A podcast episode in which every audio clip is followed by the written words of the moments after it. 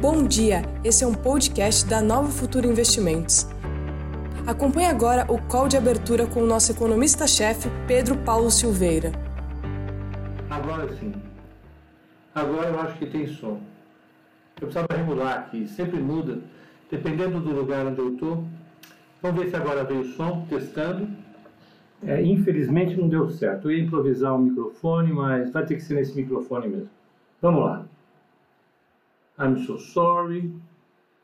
São as deficiências tecnológicas. Mas vamos lá. Agora, vamos lá. Vamos ver. Não, na verdade, a reclamação que vocês fazem é sempre justa. O som tem que estar bom, o equipamento é bom. Não tem porque o som ser ruim. Hoje eu esqueci que era o meu rodízio. Na hora que eu fui sair, já não dava mais tempo para sair. Aí tive que esperar aqui e fazer de casa. E está com a configuração mínima. O microfone ficou lá no escritório. Vocês não têm, não têm culpa disso. Vamos, vamos botar o que interessa para a gente, então. Então, hoje nós tivemos uma série de P M Is saindo na China, na Europa. Os P M Is são indicadores de atividade mensais. Começaram a mostrar uma desaceleração na taxa de recuperação da economia. Isso desanimou o mercado. Foi o que desanimou o mercado, né? Lá fora. Aqui o mercado está desanimado de qualquer maneira. É, é, a recuperação ela vinha num ritmo e agora passou a suavizar esse ritmo. E o mercado ficou bem, bem, bem tenso. Tá? É, é, não é assim tão tenso, mas perdeu aquela... aquele ânimo que ele vinha tendo, e isso acabou prejudicando, então, a, a, a, a alta do mercado. Vamos ver como é que os mercados estão lá fora, sem mais delongas. Vamos fazer o nosso call aqui rapidinho. Ó, vamos pegar na Ásia primeiro. O Nikkei subiu zero vírgula noventa e quatro, mas Hong Kong caiu zero vírgula quarenta e cinco, Xangai caiu zero vírgula cinquenta e oito, Bombaim caiu zero vírgula vinte e quatro e Singapura caiu zero vírgula trinta e dois. O KOSPI não aparece aqui, que é o da Coreia, subiu. Né? A Coreia está indo bem. Isso é um país emergente que, de verdade, tem tecnologia, etc, etc, et cetera. Londres sobe zero vírgula quarenta e seis, Paris zero vírgula noventa e quatro, Paris um vírgula cinquenta e seis, Frankfurt zero vírgula noventa e seis, Milão zero vírgula sessenta e nove e o Ibex de Madrid um vírgula cinquenta e oito. Vamos pegar os P M Is. No segundinho, estou pegando os P M Is, está aqui. P M I da Alemanha, o composto. Expectativa era cinquenta e três vírgula sete, veio cinquenta e quatro vírgula quatro. Né? O, o, o... Da Inglaterra, a expectativa era sessenta vírgula três, veio cinquenta e nove vírgula um. E da zona do euro, as vendas do varejo, a expectativa era de uma alta de três vírgula cinco, ela veio com uma alta de zero vírgula quatro. Então, uma alta menor. Eu vou pegar China. Vamos pegar a China lá atrás. Opa! China, o Caixin, que é o P M I deles, da, da, da China, o Instituto Caixin, o Instituto de Pesquisa, ele veio em cinquenta e quatro. O anterior veio em cinquenta e quatro vírgula um, ele se estabilizou. É forte, mas o pessoal deu uma, né, uma frustradinha. E, e como é que estão os outros dados do mercado? Vamos pegar.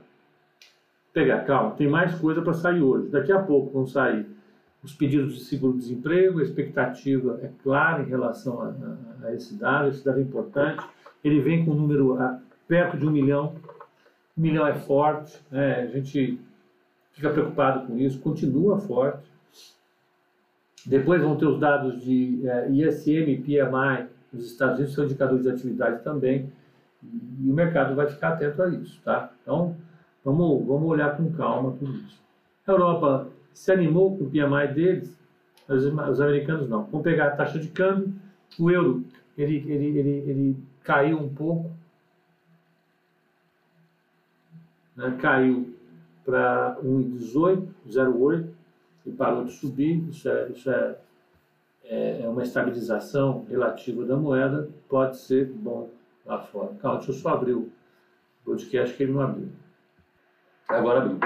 Vamos lá. Então, uh, taxas de juros. Taxa de juros de dez anos voltou a cair, isso é bom, é, é, é, pelo menos a expectativa em relação ao comportamento da curva futura de juros deu uma estabilizada.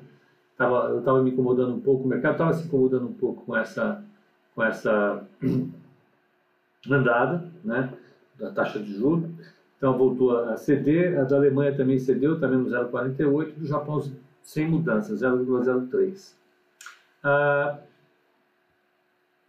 três meses com dez anos, estava zero vírgula sessenta e alguma coisa ontem.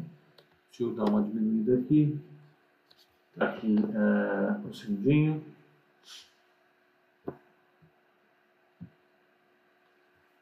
Olha lá, zero vírgula dez, três meses, dez anos, zero vírgula sessenta e cinco, voltou para cinquenta e cinco.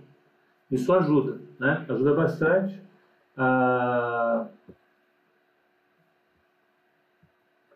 ah, e taxa, e o futuro dos Estados Unidos, tá lá. O Dow Jones com zero vírgula doze de queda, S and P zero vírgula quarenta e dois de queda e Nasdaq um por cento de queda. O petróleo voltou a cair, está dois vírgula sessenta e sete de queda, e voltou para a faixa de quarenta dólares o barril W T I.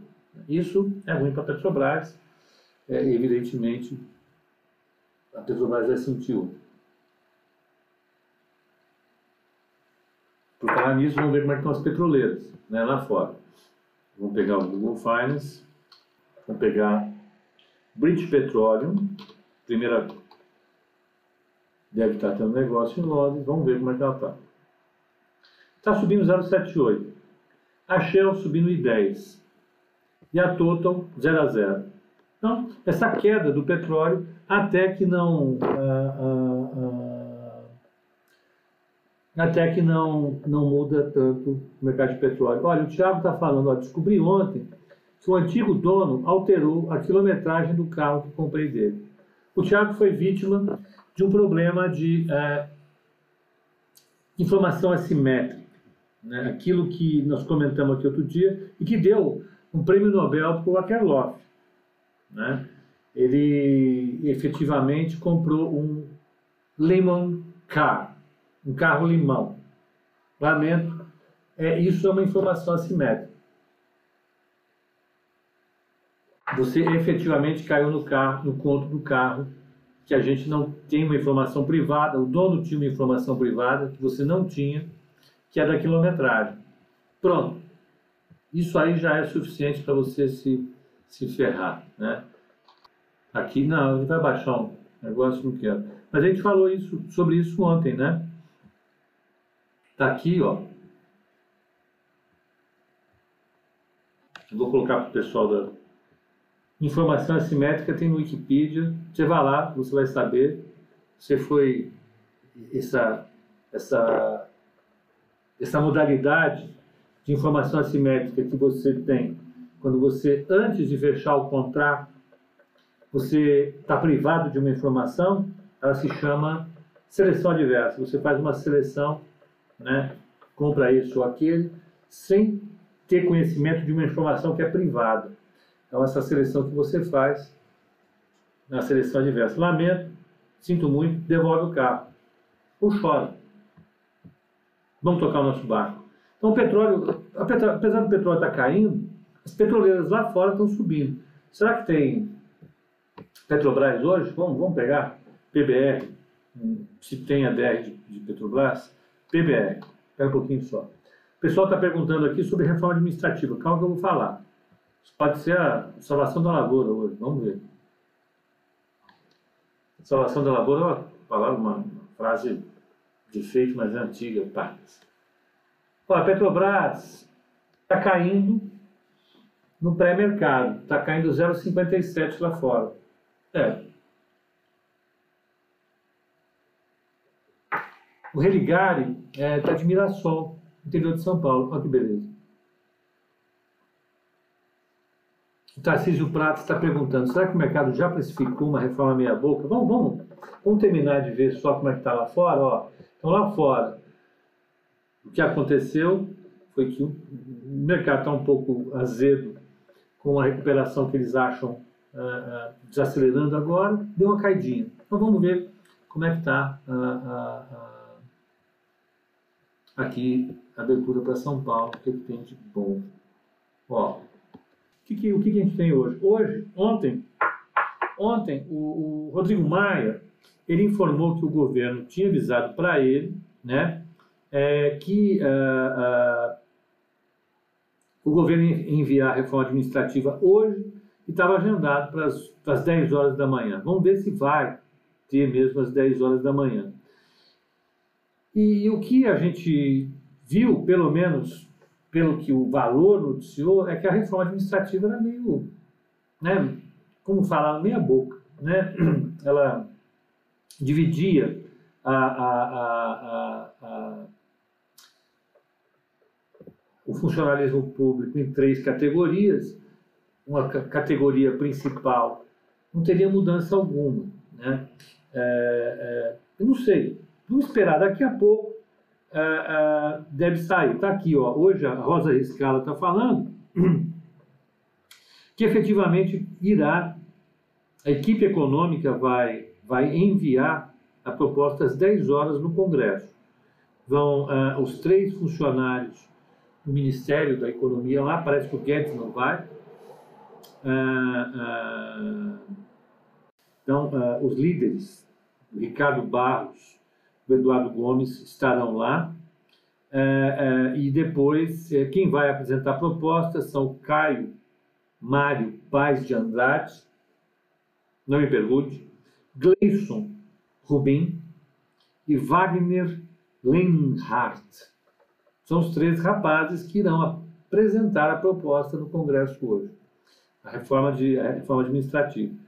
Segundo a, a, a, a Rosa Riscala, que é uma mulher muito bem informada, o Guedes não irá.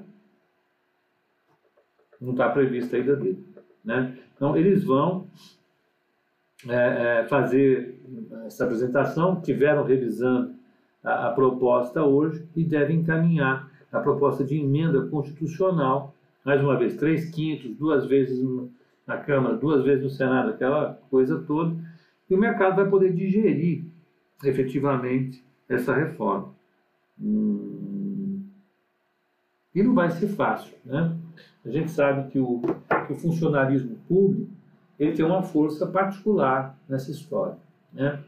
É, você tem desde os funcionários que trabalham no I N S S aqui do lado, aqui do lado de casa tem um posto do I N S S, mas esses funcionários não são fortes, né? Funcionário público forte é membro do Exército, da Polícia Militar, promotor,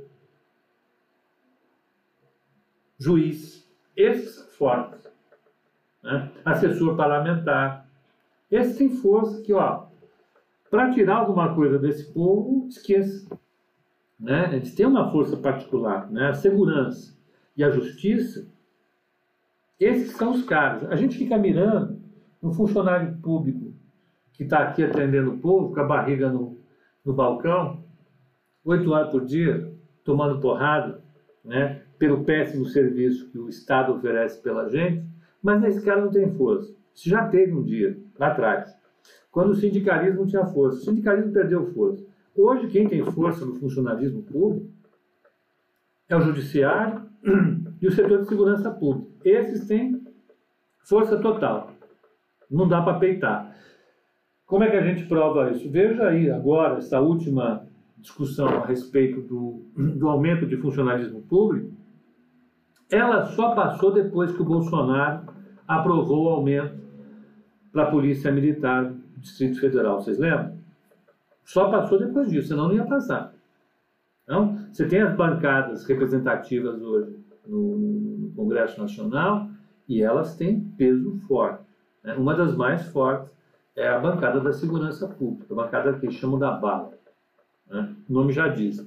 Se você votar contra, você vai ter um problema. Então, isso, é, é, essa proposta de reforma da, da, da, do funcionalismo público, vai, administrativa, ela vai ter um, um, um conjunto todo de, de, de pressão que não vai ser fácil olhar, não, né? A gente tem que ser realista com isso. O Ludwig von Mises, que é um cara que entende tudo de política no Brasil, está dizendo que a reforma administrativa vai passar com algum barulho da oposição. A reforma tributária vai ter muita gritaria, mas quem vai pagar a conta também passa. Então, está tudo bem. Então, a, a gente tem que olhar com cuidado isso, o mercado vai olhar com cuidado. E, mais uma vez, o número, quer dizer, a reforma que veio ontem através do valor para a gente foi uma reforma bem ruim. Eu vou ser muito franco com vocês, bem ruim. Ela não muda absolutamente nada. Não mexe com quem está empregado. Ah, mas com quem está empregado é, é, é, é, é, é... Quem está empregado é direito adquirido. Tem toda uma discussão a ser feita. O mercado não, não entende muito bem essa discussão. Vai dar trabalho. O Alexandre Almeida diz que juízes têm sessenta dias de férias, todos os feriados emendados no ano, por isso um processo de trabalho demora cinco anos, em média, para ser finalizado. É. Tem. Eu não vou ficar falando, né? Porque todo mundo sabe o que é o serviço público no Brasil. Que a gente precisa de um serviço público melhor, não tenha dúvida nenhuma. Né? Agora, eu não vou ficar uh, fazendo julgamento uh, disso. O que eu vou fazer é, basicamente, não esperem muito da reforma administrativa. Não esperem mesmo. Tá? Uh, vamos, vamos, vamos ver o que está saindo agora. O mercado está começando. Deixa eu abrir aqui. Daqui a pouquinho a gente já vai ter notícia. Não precisa ficar... Não, não vai ser um dia de muita espera. Já vai saber o que vai acontecer daqui a pouco. Ó. O mini índice está abrindo com meio por cento de queda, cento e um vírgula novecentos e oitenta. A abertura foi no cento e dois vírgula noventa e cinco. Tá lá. Tá? Tá lá. Para mim é quase um zero a zero. O, o, o mini, mini dólar, W D O... Depois de ter caído forte ontem, está no zero a zero agora, está com cinco mil trezentos e sessenta, isso é um zero a zero. O, o, o Weber o Weber está dizendo que ele é servidor público, trabalha mais do que a carga de trabalho dele, sem receber nada em troca, paga os cursos, a formação, porque não tem curso, dado no servidor público, e é injusto ser colocado no mesmo balaio. É um caso típico, é um caso típico. Você tem um funcionário público, esse que está aí, que precisa ser funcionário público, que cuida da saúde, da educação, ah, tem os professores. O povo não está ferrado. É eles que vão pagar a conta, porque quem ganha muito e quem pesa, de fato, esse não vai pagar. Esquece. Heber, toda a minha solidariedade a você. Peba, na carteira da Nova Futura você não coloca Klabin. Algum motivo específico que eu acho da empresa? Eu acho a empresa excelente. Eu já coloquei muito Klabin, coloquei muito Suzano. Suzano foi uma empresa que ficou um tempão na carteira. E a Klabin também, eu acho empresas ótimas. A única coisa que eu acho problemática é o dólar. O Ludwig, Ludwig von Mises está tá brigando. Hoje ele está tenso, está bravo, ele quer, ele quer sair com o Maia. Ele não gosta do Maia. Eu acho o Maia um cara queridinho do mercado. Quem será que ele gosta? Será que ele gosta do Lira? O Lira... Talvez ele goste. Lira hoje é o, é, o, é, o, é, o, é, o, é o principal parlamentar do governo na Câmara. Arthur Lira. Depois, vocês, vocês não conhecem? Dá um Google. Vê quem é Arthur Lira. Né? E é a nova política. Né? É isso. Vamos, vamos tocar o nosso barco. O que tem de importante, então? A abertura está ali estranha. Né, o dólar subindo um pouquinho e o índice subindo, caindo um pouquinho, acompanhando os Estados Unidos. Saiu a produção industrial agora, eu estava esperando ver se vinha no broadcast, não veio. Uh, eu vou pegar aqui, ó, I B G E, I B G E, I B G E ponto gov ponto br. Essa é a produção industrial de julho, é o primeiro dado de julho, é o primeiro dado do terceiro trimestre. Então ela avançou oito por cento, subiu oito por cento. Então é ver, calma, não começa com... Não começa. Não começa porque, ó... Calma.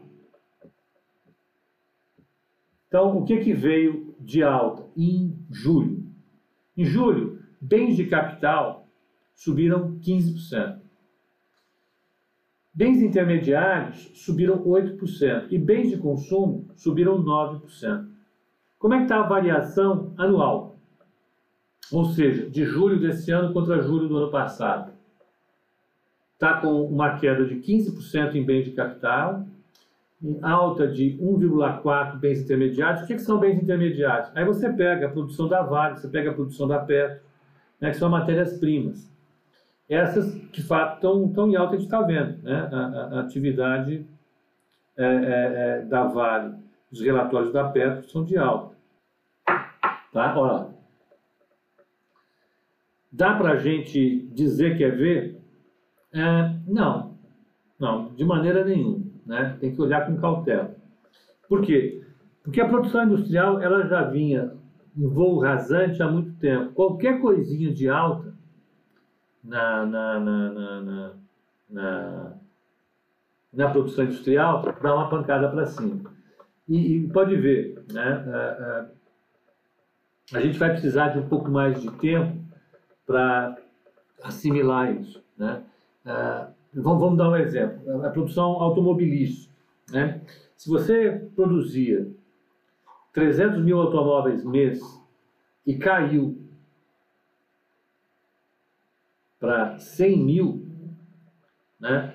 uh, você teve uma queda forte. Qualquer alta que você tiver, você passar a produzir cento e vinte mil automóveis, você está longe dos trezentos mil, mas você teve uma alta de vinte por cento.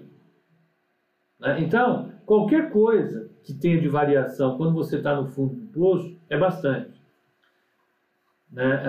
Então, ontem, quando eu postei no Instagram um videozinho da Paulista vazia, muita gente falou, você é pessimista demais. Não.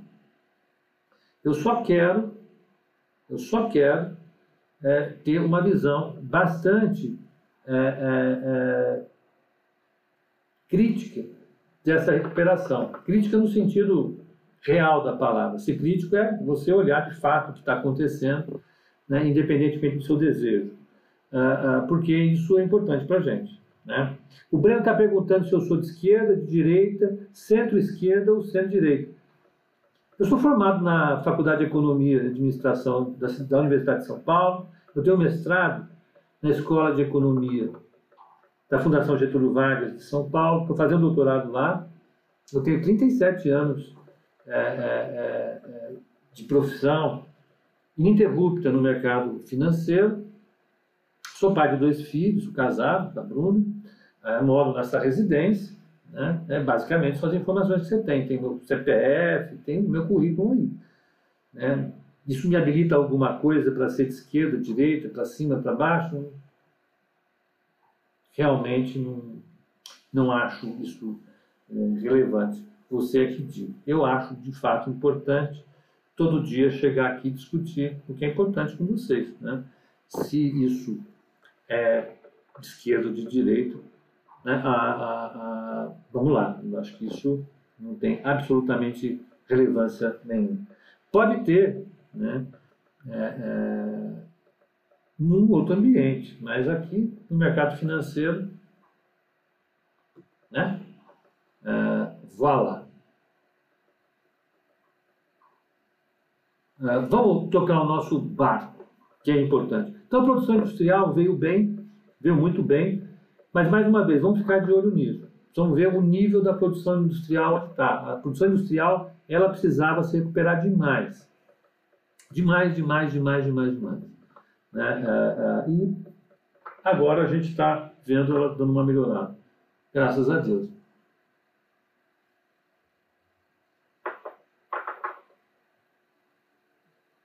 Então vamos lá, vamos pegar, ver como é que está a abertura. Continua, o dólar continua subindo um pouco. Ah, ah, o dólar está cinco mil trezentos e setenta com zero vírgula quarenta e quatro de aula no mini dólar. O mini índice acelerou a queda, está zero vírgula setenta e dois de queda. É o mercado querendo ver essa, essa, essa, essa reforma, né? Vamos olhar. Uh, vamos pegar umas perguntas aqui.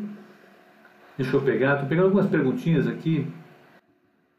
Uh, falaram da nota de duzentos reais. Perguntaram de Cogna. O que, que eu acho de Cogna? A gente já conversou bastante sobre Cogna aqui. Uh, uh, uh, uh, e... Uh, uh, a questão que a gente colocou, o que a gente percebeu, que eu percebi, compartilhei com vocês, eu acho que muita gente concorda, é que os números dela, mais recentes, foram extremamente ruins. Né? Ela, ela sofreu bastante é, é, com a paralisação é, do Brasil, com a quarentena. Essa, esse choque monumental que nós tivemos foi duro para o setor presencial dela. Ela tem diversos, vamos dizer, é, é, segmentos de, de atuação.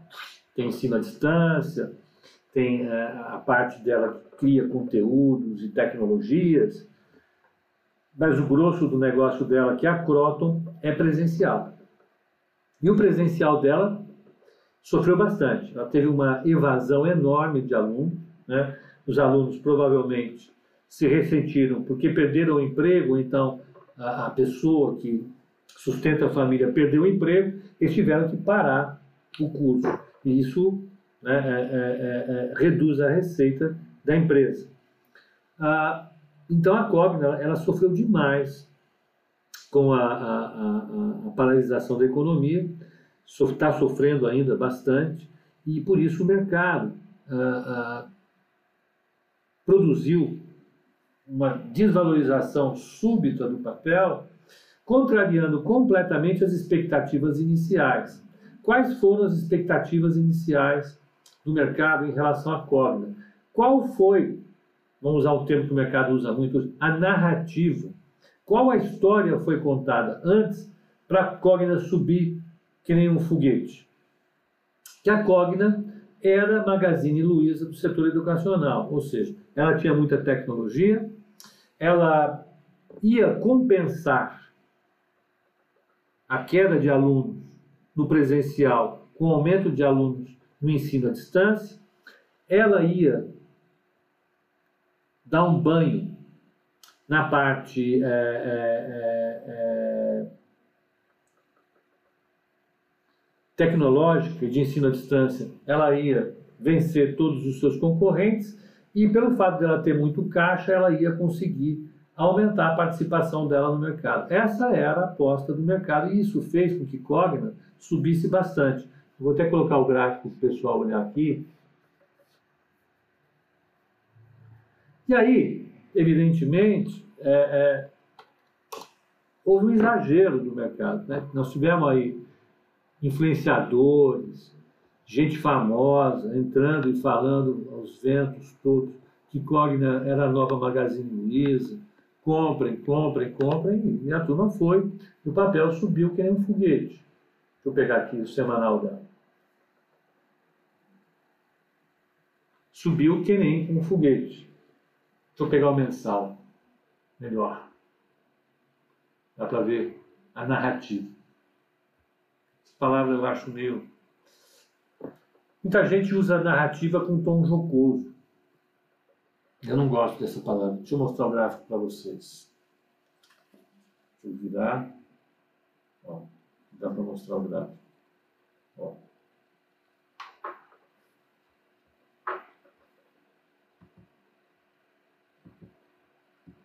O papel, ele simplesmente, ó, ele subiu desses, desse fundo que ele bateu de três reais e cinquenta e oito, ele foi para quase dez reais. Para dez, chegou a bater dez reais quando? Em julho. Aí ela soltou o resultado, automaticamente o papel começou a cair. Foi isso que aconteceu. Né? Foi isso que aconteceu. Né? Ah, na hora que ela soltou o resultado, o pessoal veio mostrando o que de fato ela tinha. É, e isso foi absolutamente é, chocante para todo mundo. Né? Isso fez o papel cair.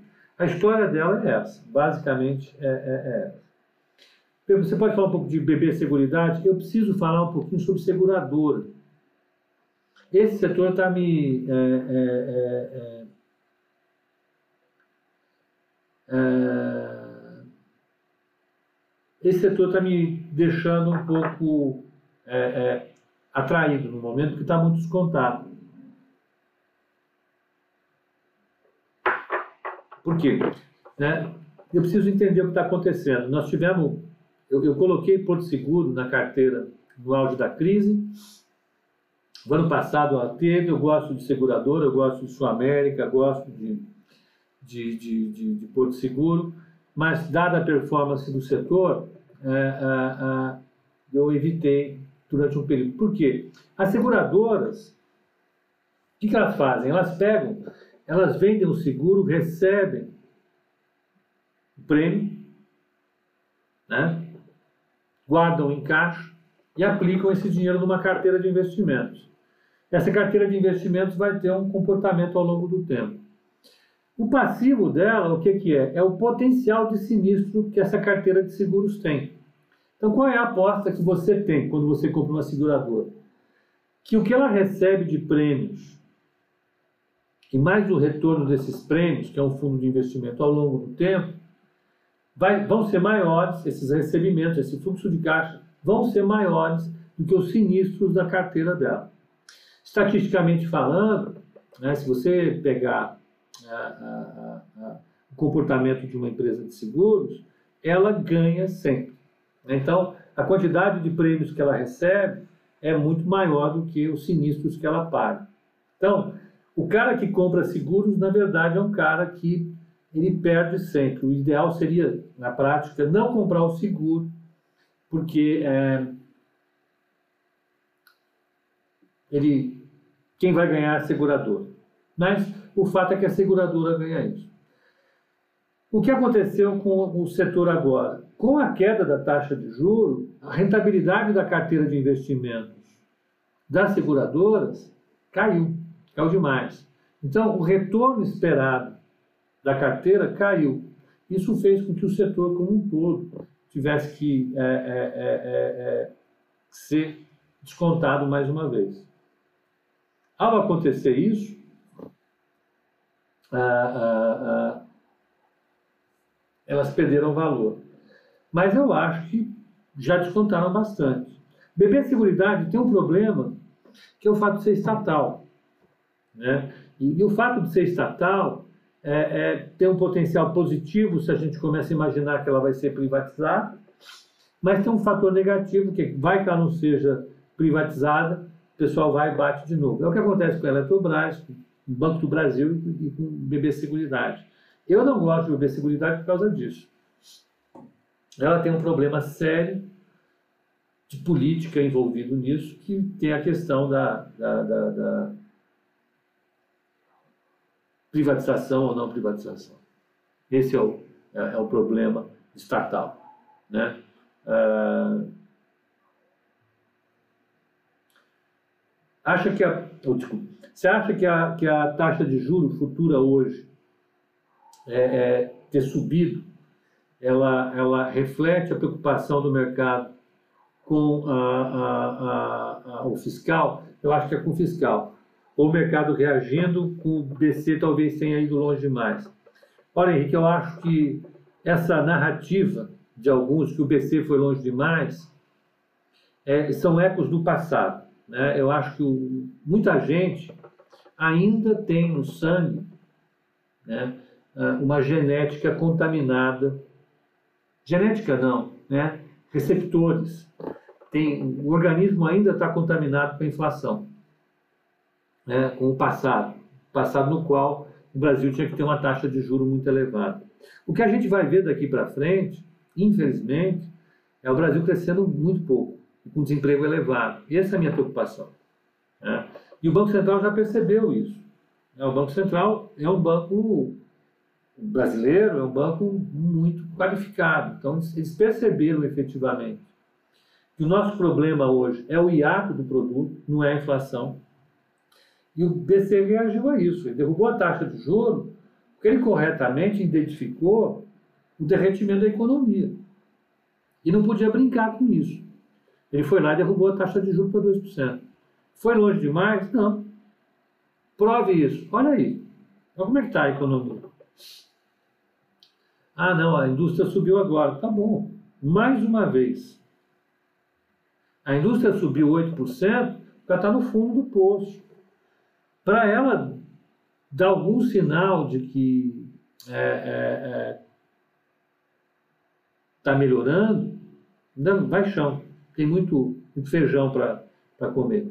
Então, eu acho que o B C agiu certo. O que está fazendo a curva ficar muito inclinada é a questão fiscal.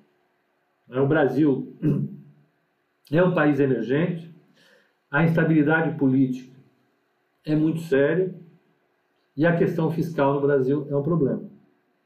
O mercado pensa assim, a curva está extremamente é, é, empinada, né? Taxa de juros curta é dois por cento, para dois mil e vinte e sete é sete por cento, seis vírgula setenta por cento, né? Você tem uma, uma, uma taxa de juro real embutida aí de quase cinco por cento.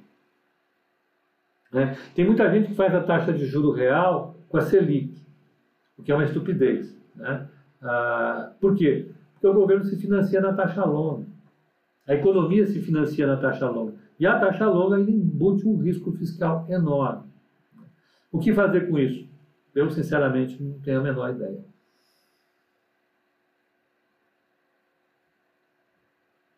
Uh, o Azagal, ele gosta de H G T X, ele gosta de Hering. O problema da Hering, ela já sofreu um desconto enorme, ela tem lojas presenciais, vamos ver como é que o comércio se vira com isso. Uh, o Márcio está perguntando sobre Cosan, o que acontece com Cosan? A Cosan, ela tinha subido demais, agora está tendo uma realizada no papel, né? não, não teve notícia, o álcool continua Uh, uh, uh, em alta, a perspectiva para mim é de alta ainda, apesar dessa, uh, uh, dessa queda do petróleo agora, ter caído bem, mas eu acho que a perspectiva geral é de recuperação de preço de commodity. Está discutindo isso agora, né? Uh, mas Cosan, ela, ela bateu no topo e agora está dando uma realizada. Eu acho que está dentro do, do que é plausível. Então, temos que aguardar. Não mudou nada em relação à tese de investimento original. Né? Podemos ter um problema de timing? Pode ser, mas eu acho que o fundamento do papel continua forte. Né? Olá, Heineken confirma reajuste nos preços da cerveja de em setembro, por conta do, do dólar. Na inflação é terrível. É, toma menos cerveja. Né? Não vai ter jeito. Porque se você não vai ter aumento de salário. Se você tem salário, esqueça o seu aumento, porque o seu salário não vai subir. Você vai ter que tomar menos cerveja. Esse, esse é o problema que a Heineken vai enfrentar. Né? Quando ele aumenta o preço, ele vai se defrontar com a curva de demanda do consumidor. E a curva de demanda do consumidor, ela é feita pela restrição orçamentária. Né? De um lado, você tem as preferências do consumidor, eu prefiro cerveja, eu prefiro é, é, leite condensado, né?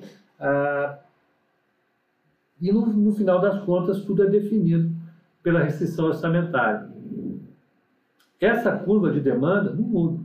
A restrição orçamentária do consumidor, ela teve um impacto muito, muito, muito grande. É, um, o fato de ter um desemprego enorme no Brasil, o desemprego está muito grande, é, é, é, mais uma vez, nós tivemos vinte milhões de pessoas, dez milhões de pessoas que saíram é, é, do mercado de trabalho em doze meses. vinte milhões, dez milhões de pessoas. A taxa de desemprego no Brasil estaria por volta de vinte por cento. Né?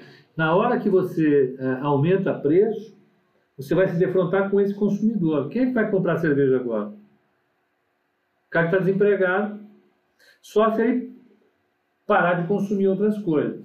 A Heineken talvez, é, por ser cerveja, tenha uma, uma, uma elasticidade de preço da demanda baixa. Né? Significa que o povo vai fazer o máximo possível para continuar comprando cerveja, trocando espaço no seu orçamento com coisas que, segundo ele, são menos importantes. Tipo, não vai pagar conta de luz para pagar a cerveja.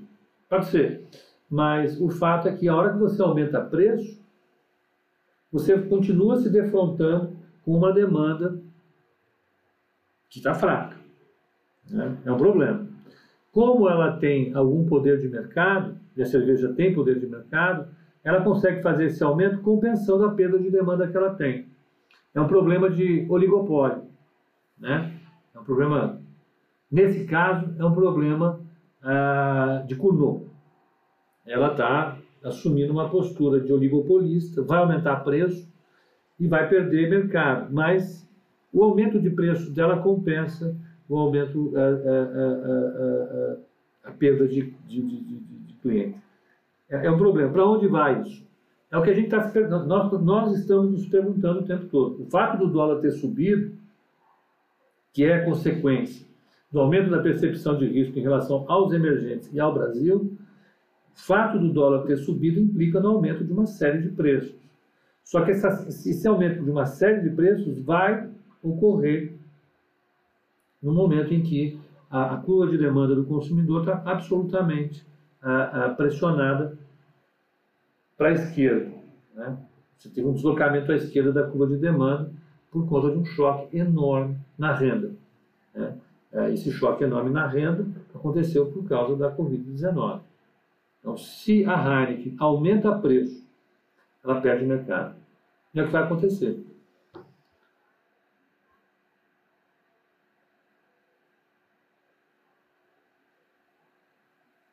Uh,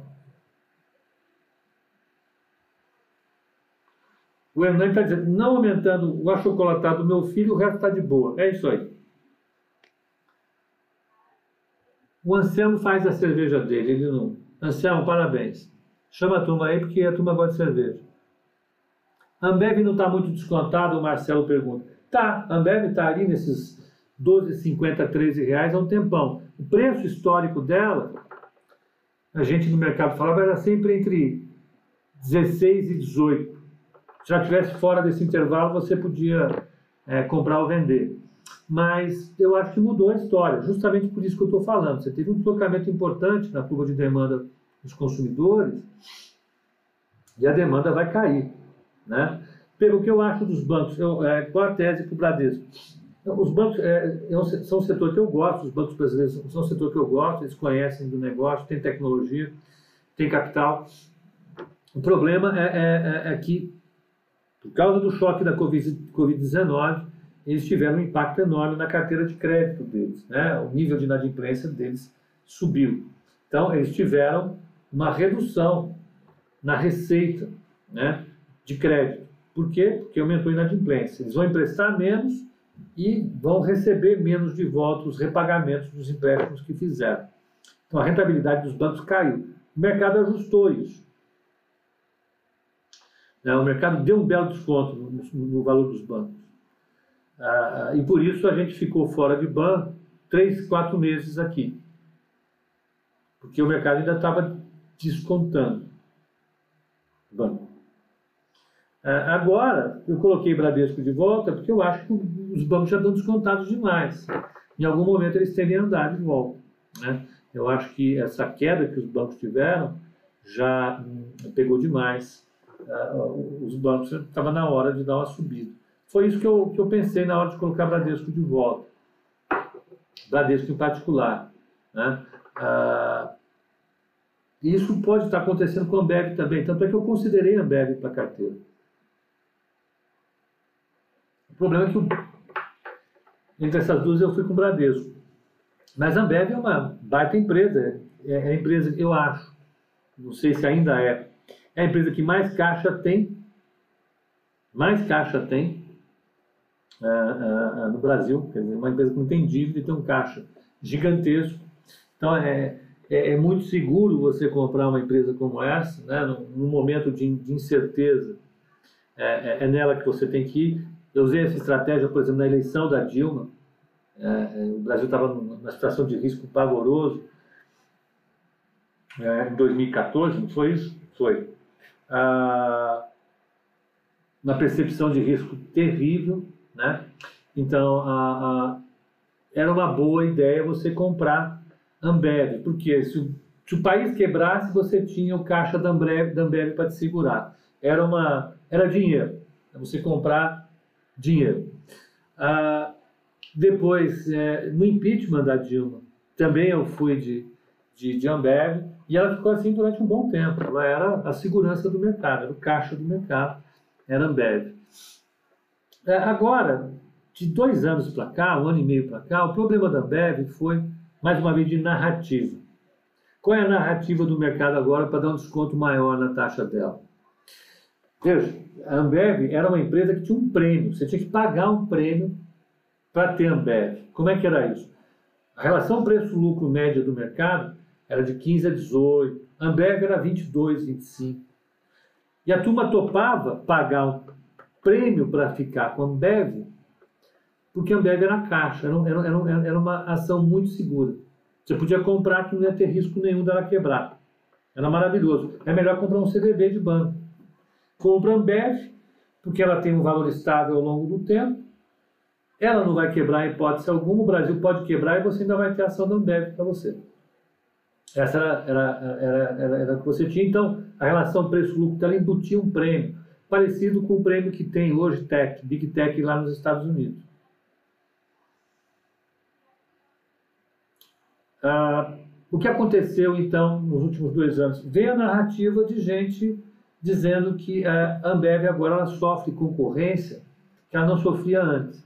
Ela era uma oligopolista, ela tinha a maior parte do mercado, né, de cervejas no Brasil, ela não era ameaçada por ninguém, e o mercado passou a ver uma competição muito grande com ela. Né? Com, primeiro com a Heineken, e depois com as cervejas regionais, com as cervejas artesanais. E aí o mercado foi vendo uma ameaça muito grande à posição de oligopolista dela pela concorrência. Mais ou menos, é uma posição parecida com o desconto que foi dado no banco, Itaú, Bradesco e Santander, com a história, com a narrativa de que os bancos menores iam destroná-los com, com tarifa zero, etc, etc, et cetera. A Ambev ela passou a ser mais ou menos um Itaú, um Bradesco. Ah, essa aí é uma oligopolista, não é monopólio, né? Mas ela tem, uma, ela tem poder de mercado. O oligopólio é uma empresa que tem poder de mercado, conceitualmente falando. Né? Então ela consegue a, atuar sobre, ela escolhe preço ou quantidade. Né? Um, um competidor não faz isso. Um competidor está sempre com o preço dado pelo mercado. Ele não, não pode fazer nada. Né? Não, não tem como. Então ela era uma, uma, uma, uma, uma, uma empresa inatacável, e de dois anos para cá, eu, eu acho que é dois anos, está bom colocar dois anos, ela passou a ser vista como uma incumbente sob, é, é, é, sob ataque, né? Ela perdendo participação de mercado, perdendo receita, perdendo margem de lucro. E foi isso que ela perdeu, derreteu. Né? É um exemplo, W E G hoje, a W E G é um exemplo, né? É um exemplo, a, a W E G não tem concorrente. Não porque ela é uma sacana, ela está adquirindo outras e tal, mas é porque ninguém faz o que ela faz aqui no Brasil. Ninguém. Ninguém tem a excelência que ela tem para fazer motor. Simplesmente isso. Então, ninguém faz. Ela... nada de braçada. Até o dia que aparecer alguém falando, eu quero fazer motores tão bem como a W E G. Então ela vai ter que ter tecnologia, vai ter que ter expertise, vai ter que ter gente, pessoal, máquinas e dinheiro para fazer uh, uh, uh, uh, motores como a W E G, e talvez a W E G pff, colapse. Né? A Cielo era uma empresa que tinha oligopólio. Ela era empresa que ela, ela, ela compartilhava o mercado dela com a Redcar, que era do Itaú. Ah, e ficou ali, né? O valor dela era lá em cima, ela andava sempre nas alturas, tanto é que ah, quando você ia precificar Banco do Brasil, se você somasse o valor de mercado da participação dele de Cielo e o valor de mercado da participação dele na B B Seguridade, essas duas participações valiam quase o valor inteiro do banco. O banco não tinha valor de verdade. Só que Cielo mudou a história. Cielo, ela foi uma incumbente poderosa no passado, só que as concorrentes comeram toda a participação de mercado dela. Ela valia em dezoito, vinte e quatro reais. vinte e quatro reais. Hoje ela vale cinco. quatro vírgula sessenta e oito, cinco. Vai voltar? Não, porque ela não vai voltar a ter o poder de mercado que ela tinha. Esse é o ponto, né?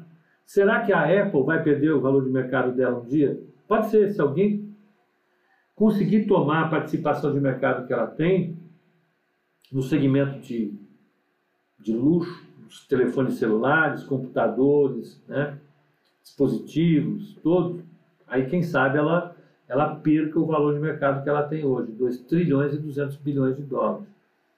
Mas alguém precisa mostrar serviço, né? Até agora ninguém mostrou. Fiz uma... Uh, uh, uh, o Bruno falou, ó, ontem ele perguntou para mim no Instagram se é o que eu achava, se eu tinha um pressentimento de que existia uma bolha, né? Uh, e eu respondi, não, me parece que é algo pior que uma bolha. O que, que pode ser pior que uma bolha? Né? Qual é o problema de uma bolha? A rigor, o preço ficar fora do fundamento não pode ser um problema, né? Então, se o seu Zé aqui da esquina, ele tem o, o, o bar dele, e, e o bar dele começa a valorizar de uma forma absurda, o bar, o bar vale cem, e o mercado acha que vale trezentos, essa bolha no preço do bar do seu Zé não é um problema. Quem quiser que pague trezentos no bar não vai ter implicação nenhuma para a economia brasileira.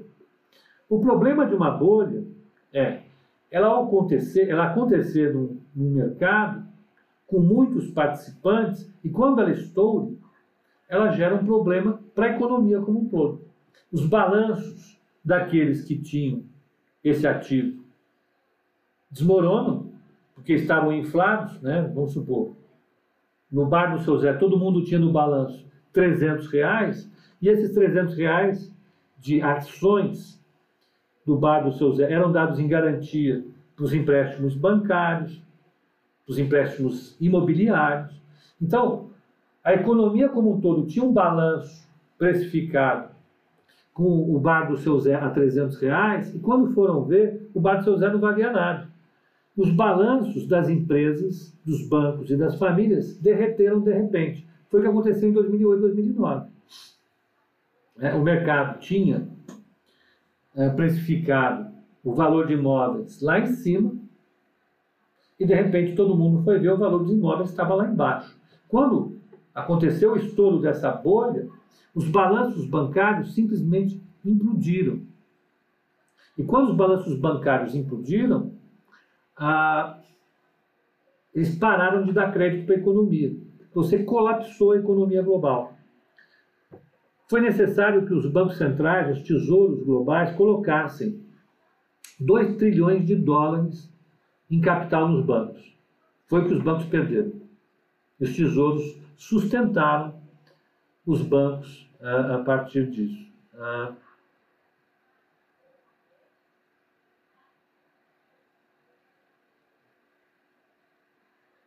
Espera aí que o Instagram caiu. Espera lá que o Instagram caiu.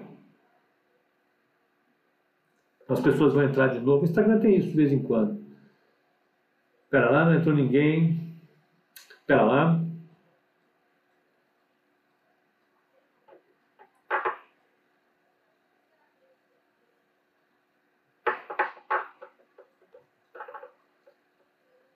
Bom, então, o que aconteceu foi que, quando os preços dessa bolha foram verificados, os balanços bancários implodiram, e com os balanços bancários implodindo, você teve uma corrida bancária, um bank running,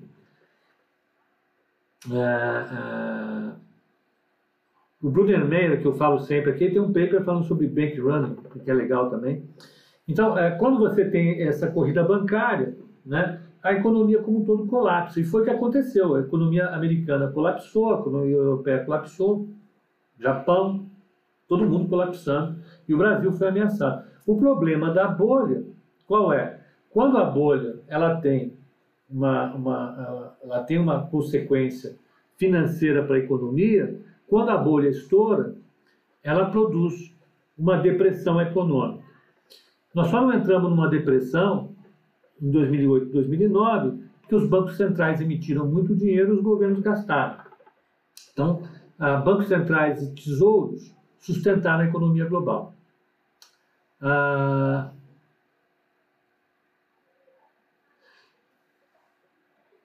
agora nós temos uma bolha. Eu acho que o que é pior agora não é a bolha, né? O problema agora é por que as ações estão subindo e quais ações estão subindo. Foi, é, é, é pior em que sentido? É pior no sentido do documento, que, do, do, do relatório que o J P Morgan soltou e o que eu comentei, da recuperação em K. Né? O problema hoje é que muitas empresas estão subindo de valor porque simplesmente não há o que comprar. As empresas tradicionais estão com valor extremamente descontado, né? Estamos falando de banco, estamos falando de indústria, estamos falando de empresas de comércio tradicionais, elas estão lá embaixo. E quem está lá em cima é a, são as empresas de tecnologia. E por que que isso acontece? Porque o mundo está numa mega recessão. Por isso não é uma bolha, né? É, o mundo está numa recessão. Não, mas está em recuperação. Está em recuperação, mas ainda está numa recessão. O fato da gente ter um crescimento no terceiro trimestre não elimina a crise que nós temos. É uma crise muito forte. Independentemente do que está acontecendo, a crise é muito forte. Precisa entender isso, né? Quando eu falo, olha, nós temos que olhar isso com calma, não se iludam com a recuperação em V, porque eu estou falando o seguinte, ainda temos uma crise muito forte. As famílias brasileiras, as famílias americanas, as famílias europeias ainda estão vivendo uma situação dramática, extremamente dramática, e que não está resolvida, está longe de estar resolvida. Olha, nesse momento nós temos seiscentos e sessenta e seis espectadores simultâneos. Por favor, alguém entra e alguém sai, porque esse número é, é, é terrível. Então, é, não é uma bolha, né? É um K. Algumas empresas subiram de valor simplesmente porque as pessoas precisavam manter os seus é, é, é, investimentos num, num porto seguro. Foi aí que as empresas de tecnologia subiram fortemente nos Estados Unidos. Mas as empresas, mas as empresas É, é, do, do lado real da economia, elas ainda estão muito ah, descontadas. Mais que isso, né? ah, ah, no K, que o, que o J P Morgan fez, que eu acho legal, mais uma vez, no K, quem está lá em cima são os ricos, é o pessoal do colarinho branco e as empresas de tecnologia. Quem está lá embaixo é todo o resto. O mundo está pior. Você tem uma valorização muito forte de algumas empresas. Mais uma vez, a Apple dobrou de valor nos últimos dois meses. Dobrou. Ao passo que milhões de outras empresas no mundo simplesmente quebraram, desapareceram. E com essas empresas quebrando, milhões de pessoas ficaram sem desemprego no mundo inteiro. Esse problema não vai ser resolvido. É por isso que isso é pior. Esse é o sentido, né? Não quer dizer que Apple está cara. Não. Quer dizer que o preço de Apple reflete uma visão do mundo ainda ruim. Muito ruim.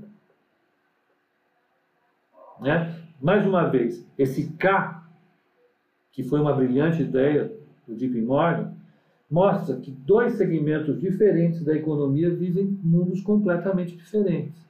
Os ricos e as empresas de tecnologia estão lá em cima e vão ficar lá em cima. Todo o resto da sociedade está lá embaixo. Então, falando sobre G P M, mais uma vez. Mais uma vez. Né? Gente, esse choque de preços que nós tivemos no atacado é como a cerveja Heineken que eu citei. Eu citei a Heineken.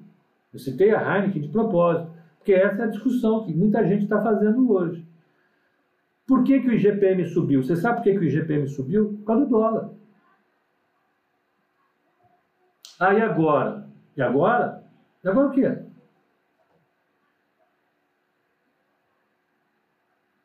De duas uma, ou você paga o aumento da Heineken, ou você não paga e não toma cerveja.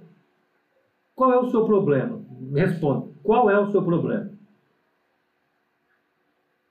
Mais uma vez, dez milhões de brasileiros saíram do mercado de trabalho.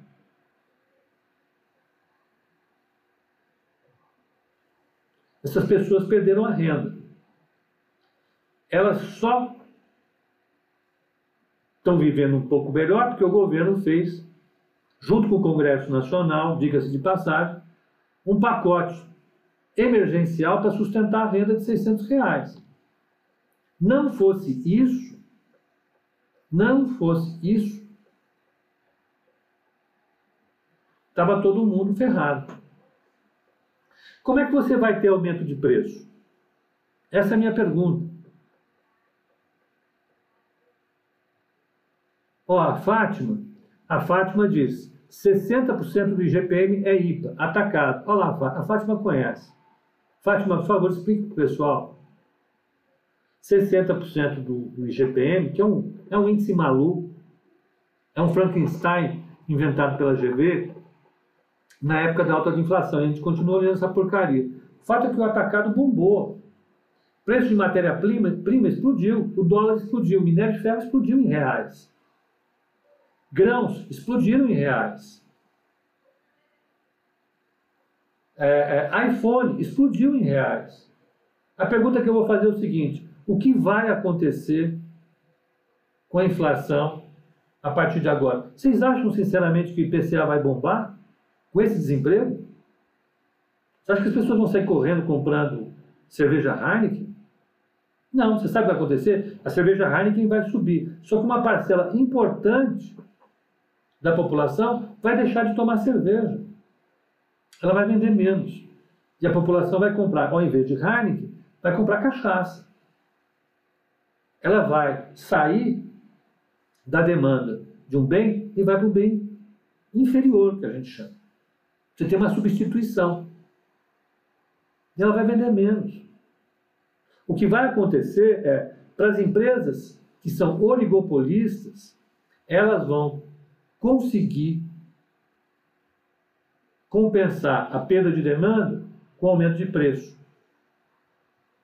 As empresas que não são oligopolistas vão perder margem, ou vão até quebrar. Por exemplo, pega um cara que tem um comércio na rua e que vende importado. Ele compra roupa na China, que é barata, e vende aqui na rua em São Paulo. Se esse cara ele vende com uma margem de lucro muito grande, o que ele vai fazer é ter uma redução da margem de lucro. Ele não vai conseguir repassar os preços. Por quê? Porque nós temos dez milhões de pessoas que simplesmente estão sem dinheiro para comprar nada. Não vão comprar roupa. O que vai acontecer é que a margem dele vai ficar espremida. E a margem dele ficando espremida, ele vai ter duas decisões para tomar. Ele continua no negócio ganhando menos, ou ele fecha as portas. Muita gente simplesmente vai fechar as portas. A inflação vai subir? A inflação não vai subir. A inflação simplesmente vai é, dar uma subida, mas depois os agentes econômicos, pressionados pelas restrições orçamentárias, vão substituir os bens por bens inferiores. Né? É, é, é basicamente isso. Para o pessoal do Instagram, eu acho que eu vou ter que encerrar aqui, já está acabando a bateria do tablet. A gente vai continuar na parte da tarde. Então, um excelente pregão para vocês. O mercado está... O dólar ele está agora com uma queda, intervenção do B C.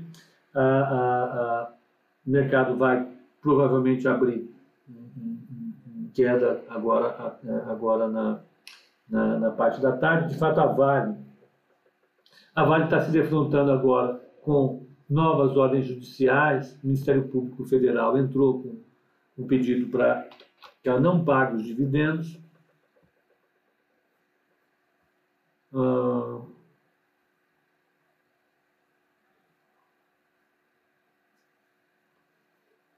se isso vai, vai mudar o valor de Vale, deixa eu só pegar a cotação de Vale lá fora, nesse momento pode ser legal. Vamos pegar aqui,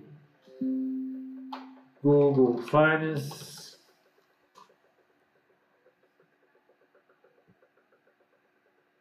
um segundinho, Vale. Vamos ver como é que está a Vale lá em Nova York. Está caindo em quarenta lá em Nova York, né? Então, hoje ela vai, vai ter uma reação ruim a, a, a, a, com, a, a, a decisão, com esse pedido do Ministério Público. A gente vai viver, a Vale vai viver com isso um bom tempo, né? De um lado, as demandas de compensação pelo acidente, acidente não, pela, pelo crime cometido por ela, É, vão continuar, né, e ela vai ter que prestar satisfação para isso. Então vamos ver, lá fora a ação dela está caindo um e quarenta, hoje ela deve cair bem, né? Vamos ver como é que a, a, a Vale se comporta hoje. Então, para o pessoal do Instagram, um bom dia para vocês, um bom pregão e até o call de fechamento hoje às dezoito horas, tá bem? Até lá.